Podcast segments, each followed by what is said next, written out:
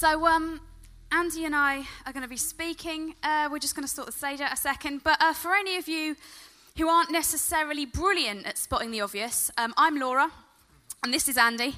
And uh, we're married, for those of you who don't know as well. So that is, thank you very much. Oh, thanks. For uh, yeah, so that, that I think will be probably brought in a little bit as well. Uh, and we're really excited about sharing with you guys tonight. I guess some of the stuff we're sharing uh, is some of the stuff that we believe that God has shared with us as a couple. Uh, I think really over the last year. So we're excited. Oh, pearls of wisdom's a bit much, but excited about sharing what we have with, with you guys. But I'm going to pray before we do that.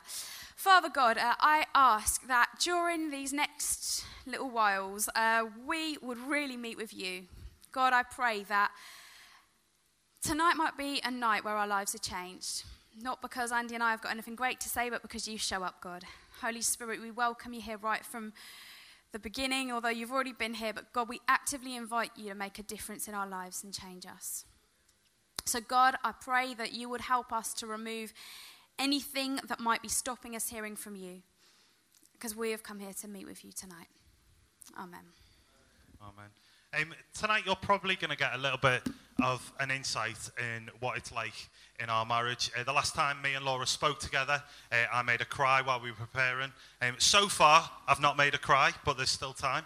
Um, That'd be awkward, wouldn't it? But that could be really awkward. At this point. Um, but one of the things that you might not know about Laura is Laura loses everything. Um, it's probably my role as a husband can easily be defined as finding the things that Laura's lost. Uh, we're constantly looking for Laura's phone. She loses her Bible. But one of the things that she always loses is her keys. We're constantly having to look around the house, go back into church to find her church keys, go back into the house to find her house keys. We're constantly stood outside of places because neither of us have got our keys. Laura is always, always losing her keys. And uh, I feel like if it's share time, it's only fair to share something about Andy. Hmm. Um, if you ever want Andy to do anything for you, if you offer him nectar points, he'll do it in a shot. Uh, he's like a nectar bee. Uh, anything that involves nectar points, he will do or sign up for. I learned very early on in our marriage that I was never to go to any petrol station that wasn't BP or Sainsbury's. And if I did, uh, Tim Davis is nodding, if I did, there will be serious consequences to that. For the first year of our marriage, there would always be a check as well once I came back from the petrol station. Have you used your nectar card, Dora? Yes. Have you got the Nectar card back with you? Yes. Okay, let's go. So now I have it ingrained in me. Any other petrol stations practically don't exist. So anything to do with Nectar points, if you want him to do something, that's your key. Right there. Offer him your Nectar card. To be fair, though, in my defense, like, we have saved up quite a lot of Nectar points. Um, and in the past, we've had you know free trips to the cinema, days out to Alton Towers, Thorpe Park. We've even this summer got £200 off EasyJet flights um, for our holiday, which is very exciting. So it is worth going the extra mile to a BP. Rather than going to the Shell garage on Manor Way that's closer, we'll go up to Windsor High School where there's the BP because it's worth it for the points. Great. So we will be revisiting that later. You can decide for yourselves. Um, but tonight, we, like I said before, want to share with you something that I guess God's put on our heart a little bit. What we want to talk about is uh, heaven. And we are not going to necessarily be describing what we think heaven will look like, full of nectar points and all sorts of things. Um, but actually, we want to talk about heaven as we live today. We're not going to be, you'll be grateful, doing votes on who we think is and isn't going to heaven in the room either. We are going to talk about what does it mean to live for heaven now? What does it mean to be a person who lives with heaven in mind? And so uh, I am going to read from Matthew 6, verses 19 to 21. Uh, ironically, I was going to read from the NIV version, but I've lost my Bible, so we're going with the New Living Translation this evening, and I'm using my old Bible. Uh, it's Matthew 6, verses 19 to 21. And it says this Don't store up treasures here on earth, where they can be eaten by moths and get rusty, and where thieves break in and steal. Store your treasures in heaven, where they will never be moth eaten or rusty, and where they are safe from thieves. Wherever your treasure is, there your thoughts and your heart will also be.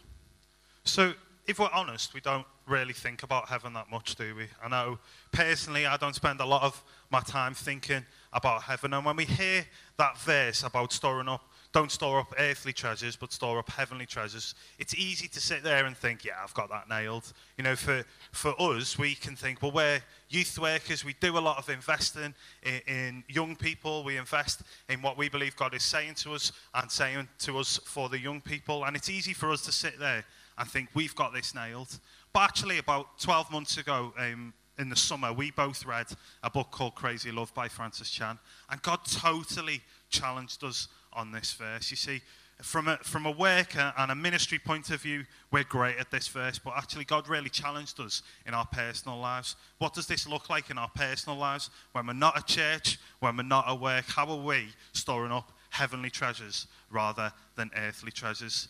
And we do store up earthly treasures. We naturally do it. You know, I, I love storing up the nectar points because there's a treat at the end of it. We, a lot of us have got money put away for a rainy day. We love storing up earthly treasures. And I've got a box here, probably like a box like any other box that you've got in your attic filled with stuff. Um, it says gentle touch on it.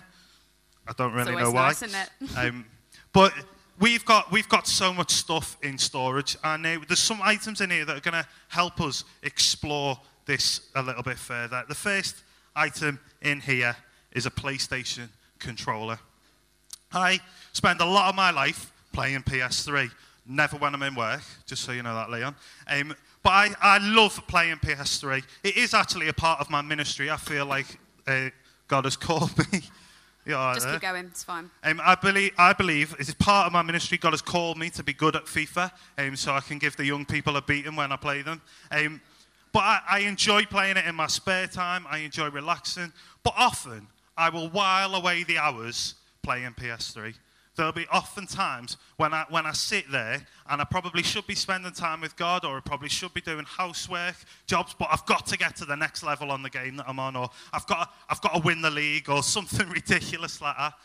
You see, we spend a lot of time um, investing in earthly stuff. You know, for you, it might, be, it might be that little box in the corner of the room called the TV that you cannot afford to miss the next episode of EastEnders, or you cannot afford to miss the brand new film that's come out. Or it might be the little black box that sits in your pocket and you're constantly connected to your phone. You're constantly having to check your phone. And, you know, you, you constantly, I do this all the time. You think your phone has vibrated because you felt your leg move a little bit, and then you check your phone and you go, oh no, no one loves me. Oh well. um, or we feel constantly connected to Facebook and Twitter. We feel like we almost become a slave to Facebook and Twitter. You know, I gave up um, Twitter for Lent, and I was surprised at how much time I spent on Twitter. I was surprised at how much I didn't miss it when I, when I didn't have it. And I think for a lot of us, we waste a lot of time on things like Facebook and Twitter, on YouTube. And actually, if you were to break down your, your hours and your times into percentages, how much of, of a percentage of your time would be invested in investing in the future for heaven? You see, I don't want to look, I'm, I'm a little bit scared to look at a timetable and, and, the percentages of what I do. Because actually, you'll see where someone's priorities are, are if you break down their time and what they're invested in.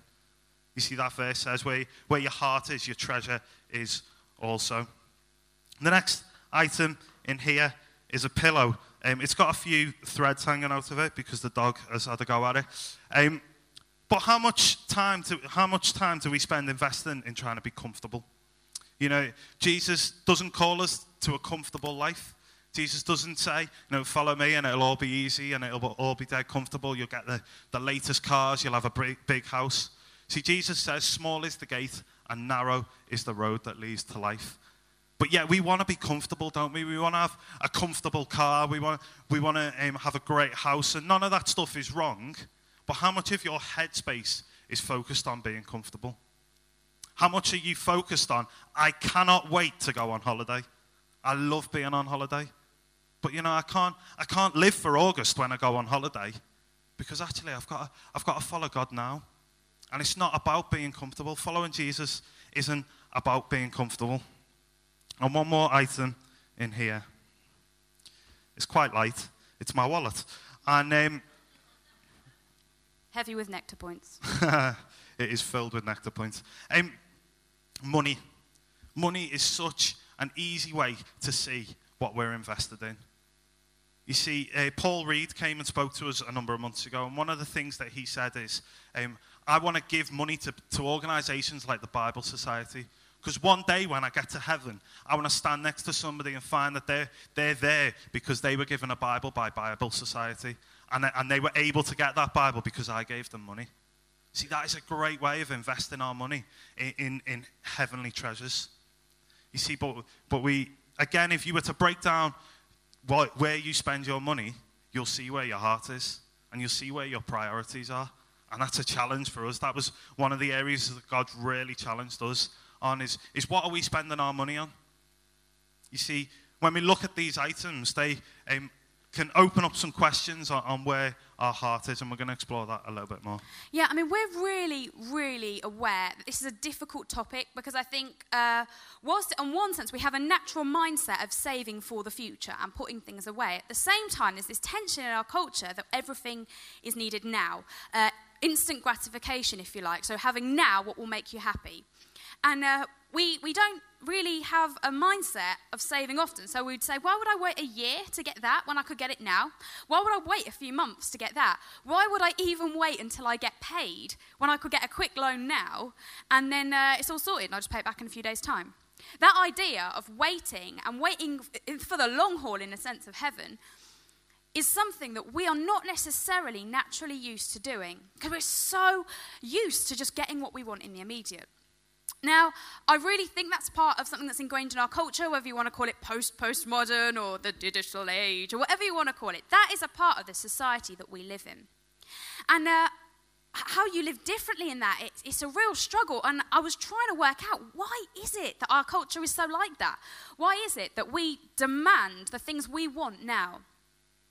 And one of the reasons, the, one of the only real reasons that I could come up with was because at the minute, so many people do not have certainty in God. So many people don't believe that there's something greater. So many people don't believe that there's anything to live for after we die. So, for a lot of people, they genuinely believe that this is as good as it gets.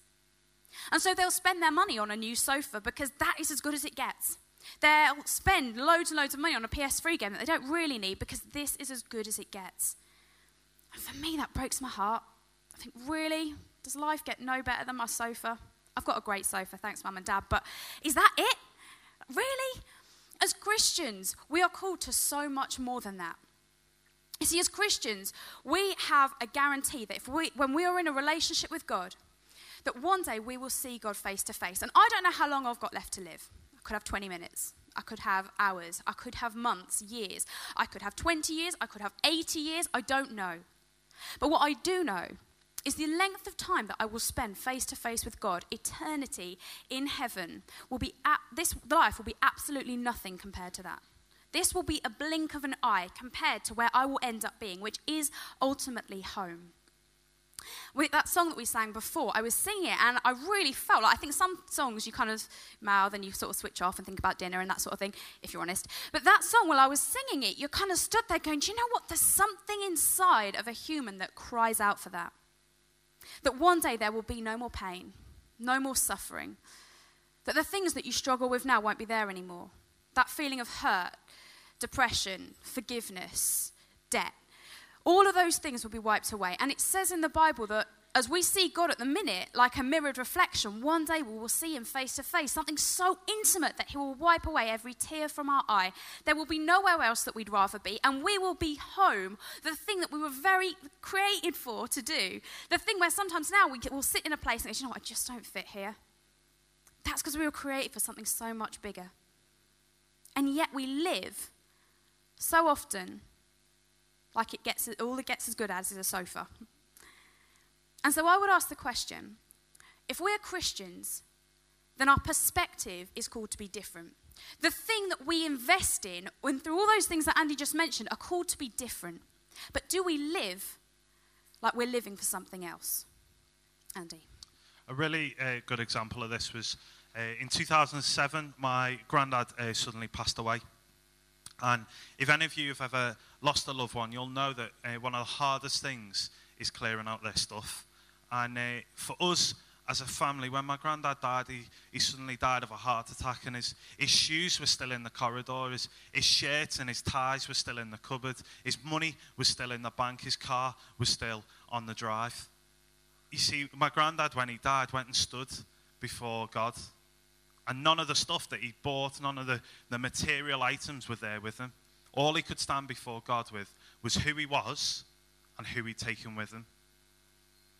And you see, that, that was a real challenge for me when, when, I, when, I, when I stood there as a, as a 19 year old, knowing that my granddad had gone and, and, and knowing what my granddad had done. And I was challenged by this. And fortunately, my granddad was a person that got this. You see, um, my granddad was a full time plumber. He worked in a plumber's merchants. Uh, but in his spare time, he was a part of Gideons International. And Gideons International work all over the world, delivering Bibles and doing all sorts of different stuff. Um, and my granddad did this in Liverpool. He, he spent his time going into, into high schools and giving New Testament and Psalms uh, to, to New Year 7 students. Uh, but one of the main things that he did was he would go into Liverpool prison two or three times a week. And he would go and he would sit in cells with inmates and he would talk to them about God. He would read the Bible with them and he would do all sorts of stuff with them. And, and it was incredible and actually it had a real impact on me um, in my life. And um, that week in between him dying and the funeral, uh, we cleared out the cupboard and I found a shoebox full of letters from inmates. And I sat on the bed and I, and I browsed through them, uh, and one of them really stuck in my head. And it was, it was from an inmate who, who my granddad had led to becoming a Christian. And this guy was th- thanking my granddad. He'd been moved to another prison, and he was thanking him and he was saying, Thank you for introducing me to Jesus, but also thank you for helping me to follow Jesus. You see, my granddad was a man that understood that, that we're not called to just sit back and wait for heaven. We're not called to just sit back and go, oh, it's okay, I've got my ticket to heaven, I'm going to be all right. You see, as Christians, we're called to bring heaven to earth. We're called to open the door for heaven to come to earth. Why don't you take a look at this clip? Matthew 16 says this, it's from the message version. You will have complete and free access to God's kingdom, keys to open any and every door. No more barriers between heaven and earth or earth and heaven. A yes on earth is a yes in heaven. A no on earth is a no in heaven. Fantastic. Andy mentioned at the beginning that I am not good with keys, and I really am not. Um, this week, I can't even remember which day it was, one day this week, I um, left the house and realised I'd forgotten my house keys, got to work and realised I'd forgotten my work keys, and then I borrowed Andy's keys and then lost his keys. So in one day, I'd successfully lost or forgotten three different sets of keys. And um, those days are never good days for me. Uh, the days when I forget my keys, which are fairly frequent, are slow days. Uh, they give you, obviously, access to the things that you need access to. You can't go the places that you want to go when you haven't got your keys. And it just makes life very difficult for, for myself, really. Um, in this passage, it talks about the fact that God has given every person who is in a relationship with Jesus a set of keys keys to unlock doors. And uh, in that clip that we saw before, um, Sully, the big one, Mike, the little round one, and Boo, the little girl, they, um, they were running out or in and out of these doors. And every time they went through a door, it took them into a new situation, which was completely absurd, completely unexpected, but transformed the world around them. Now, I believe that God has given every single person in a relationship with Jesus this set of keys. And uh, those keys open doors. And those doors, as Andy said before about his granddad, give us access to the kingdom of heaven. Heaven isn't something that we just sit back and wait for, but actually, God calls us to open doors here on earth to let the kingdom of heaven into now. And those doors, um, we choose whether we use our keys on them or not. I think we have different responses to different doors, and I'm going to talk about that in a second. But each one of those doors can look very different. It might be uh, that you are really hurt by someone it might be that the door for you, that access point for heaven, is really finding forgiveness for someone, someone who's hurt you, someone who's really, really done some damage, but you know that you need to forgive them. And so that's your door. And you use those keys and you step through that door and you allow something of what heaven will be to come to earth. And you know what? For some people, that is the only glimpse of heaven that they will ever see. And so it is so important that we are good stewards of our keys. You see, I think that we can be um, have all sorts of doors in front of us throughout a day. And I think we respond differently to these doors. Some doors I think we step through and the world is transformed around us and we have an incredible experience. Other doors I think we walk past and only realize they were doors once we've walked past them and run back and try and push the door open because we nearly missed it. I think other doors we see, we keep our keys in our pocket, and we decide to leave the door shut. And Andy's going to talk a little bit about that. Yeah, a great example of somebody open a, door was um, a number of weeks ago. It was a sunny bank holiday Monday. I remembered it because they don't come around very often. Um, and I got a phone call off two of our young people, and they were in Stourbridge Town Centre, I think it was. And they called me to say, Andy, we've just seen a homeless lady. What should we do? We want to do something. What should we do? And we had a little conversation, and we decided together that they should go and buy her some food. So they hung up the phone, and then for the next 20 minutes or so, I was getting text updates. It was like watching the BBC Live text website. It was like, we're in the queue, we're getting a chicken and chips, um, we've got it, um, we've gone outside, she's not there anymore, what should we do? Um, oh, she's back. And then we've given them to her, she said thank you. And it was just an incredible um, opportunity that these two young people saw, that they saw a homeless person and thought, you know what, this is an opportunity for heaven to come to earth. And all they did was go and buy a chicken and chips. But I was really challenged and encouraged by those two young people that day because they didn't walk past the door, they opened it and they used their keys. Yeah, so sometimes we step through an open door. Sometimes um, we only realised it was a door until we walked right past it. I am someone who is living proof that Jesus loves even really silly people. And uh, I'm, I'm a classic at realising what's happened a little bit too late. And anyone who knows me at the minute is looking at each other like, yeah, it's so true. Um, I was at this youth camp a little while ago, and uh, I didn't really know anyone there, uh, but I was in at the back in this seminar, and it was kind of the, the worship time was going on. And sometimes when you're a Christian, uh, when you're in a relationship with God, sometimes what God will do is He'll put a picture in your mind. And these pictures can sometimes be of water or plants, that's quite common, but sometimes there are things that you don't really understand. And um, the reason God will do that is so that you could then be prompted to go and share that and encourage someone with that. It might be that someone needs to be told something from God and they're not hearing it themselves. There can be all sorts of reasons. But I'm stood at the back of this worship thing. I'm stood there worshipping away, having a great time. And I get this picture in my head of sandpaper. And that's all I got. Now, usually I get a little bit more than just a picture of some sandpaper. I don't usually get sandpaper. And um, I'm stood there and I'm like, sandpaper. And I'm looking around and there's quite a few people there. And I don't know anyone. So I'm just thinking, I could look really odd here. That, why would God, say sand? No, that was totally me. I'm not sandpaper. Yeah, right. Mm, back into the worship. And um, at the end of the session, there was another youth leader who I didn't really know, stood next to me. And uh, we started talking, and she's like, oh, this, that, and the other, I do this. And I was like, oh, that's great. And for some reason, I decided to divulge what I thought this picture that I'd had during the worship. you have no idea. During the worship, I had this picture of sandpaper. This woman just looks at me. I was like, oh, this is awkward. I thought she hadn't got the funniness of the story. It's like, sandpaper! And she looks at me, and I thought, oh no, this means something, doesn't it? She said, Do you know, yesterday there was a seminar, and the whole response was about sandpaper. And at that point, that's the point you look back and you see the door closing behind you, but there's still a little bit of light that if you run fast enough, you can kick the door back open. So all of a sudden, I found everyone who was a willing adult going, right, sandpaper. Just go up to people saying sandpaper. So all these adults are running around as the youth are leaving the venue going, sandpaper, does it mean anything to you? You'd only get it at a Christian event.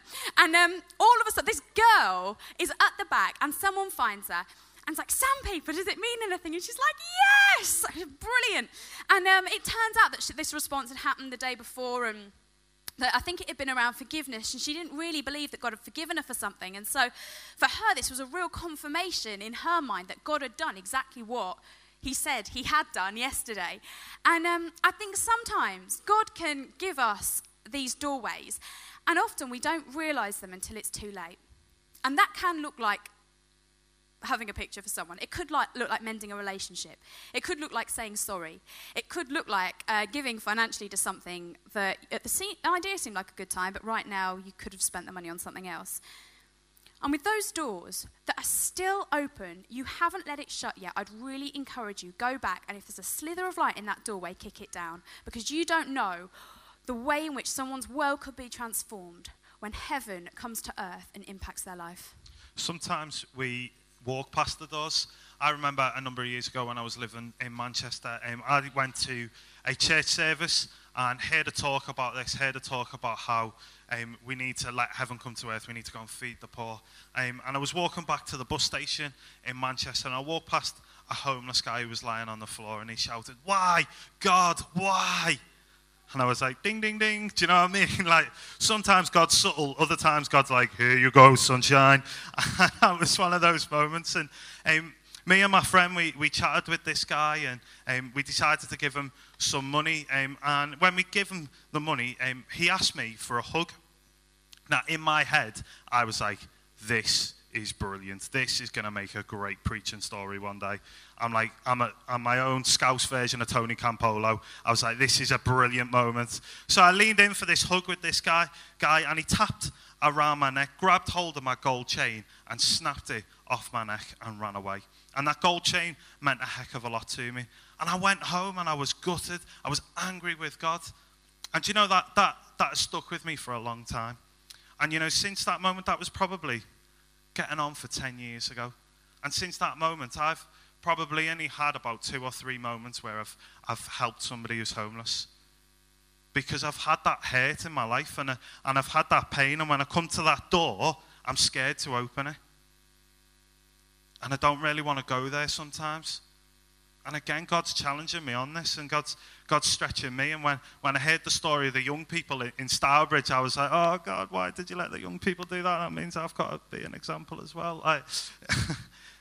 But God's totally challenging me in that. And for you, there might be things that, that hold you back from opening doors. There might be reasons. There might be, you know, we just haven't got enough money to do that. Ha- I haven't got the time to do that. I haven't got the ability to do that. I'm too insecure to do that. Do you know, for me, I ask myself a question. When I'm stood before God on the, on the day that I get to heaven, will that excuse be embarrassing? You see, I know when I get before God and God says, Did you help some homeless people? I go, No, one day in Manchester, a guy robbed me chain. I'm going to feel a little bit silly. You see, for you, I wonder if you could ask yourself on the door that you're refusing to open and the door that you're walking past, are you going to feel a little bit silly when you get to eternity and give that excuse to the creator of the world? You know, when you're in a relationship with God, God says that you are a citizen of heaven. That your home is not here, but your home is somewhere else. And I guess the question that we want to ask you guys tonight is Are you living for heaven? Are you living as a citizen of heaven? Whether that's um, heaven in the future or bringing heaven to earth now, are you living in a way that shows that your home is somewhere else? That your citizenship, your belonging, the place where you're really who you are called to be, who you are created to be, is somewhere else? Or do you live like you've kind of made yourself comfortable here? Are you living for heaven? Are we making every opportunity of bringing heaven to earth now? Because, as I said before, for some people, that may be the only glimpse of heaven that they ever get. Um, when we were praying earlier before, God gave me a picture, and, and God's just reminded me of that picture, really, of, um, you know, in that uh, box, that storage box, um, often a lot of us have got, have got junk in those storage boxes in our attic that actually, if we went through, we could chuck a whole load of stuff out and create space. Um, and it just felt like God was saying, for some of you, you've got some junk in your storage that you've, um, you've got stuff that, that you could probably do with throwing out. You see, I'm not, I'm not saying that, that if you're a mess, God can't use you. What I'm saying is, is that, that God wants to take some of your mess and deal with it and use it for His glory. You see, some of that, that junk that you might be carrying might be um, unforgiveness, it might be bitterness, it might be hate. It might be stuff that you find not helpful or, or that, that you know God says isn't helpful for you. So, um, what we want to do is create a space here at the front for you to just come and respond. And uh, some of uh, the ministry team are just going to come and pray for you. Um, and there's nothing specifically special about, about the front. But sometimes when God speaks, we're called to move. And it's just a physical response to say, God, would you help me to begin to clear out some of the junk that I've got in storage? And tonight, God, God might, might do it in an instant. It might be the beginning of God working over a long period of time. But we just want to create that space. So if that's you, I want to invite you to come now, just as we um, begin to sing. Just come in and stand at the front, and, and some of the ministry team will just come and lay a hand on you. If you want to share what that is, then that's fine. If you don't, that's cool. I'll just pray for you. Great, thank you.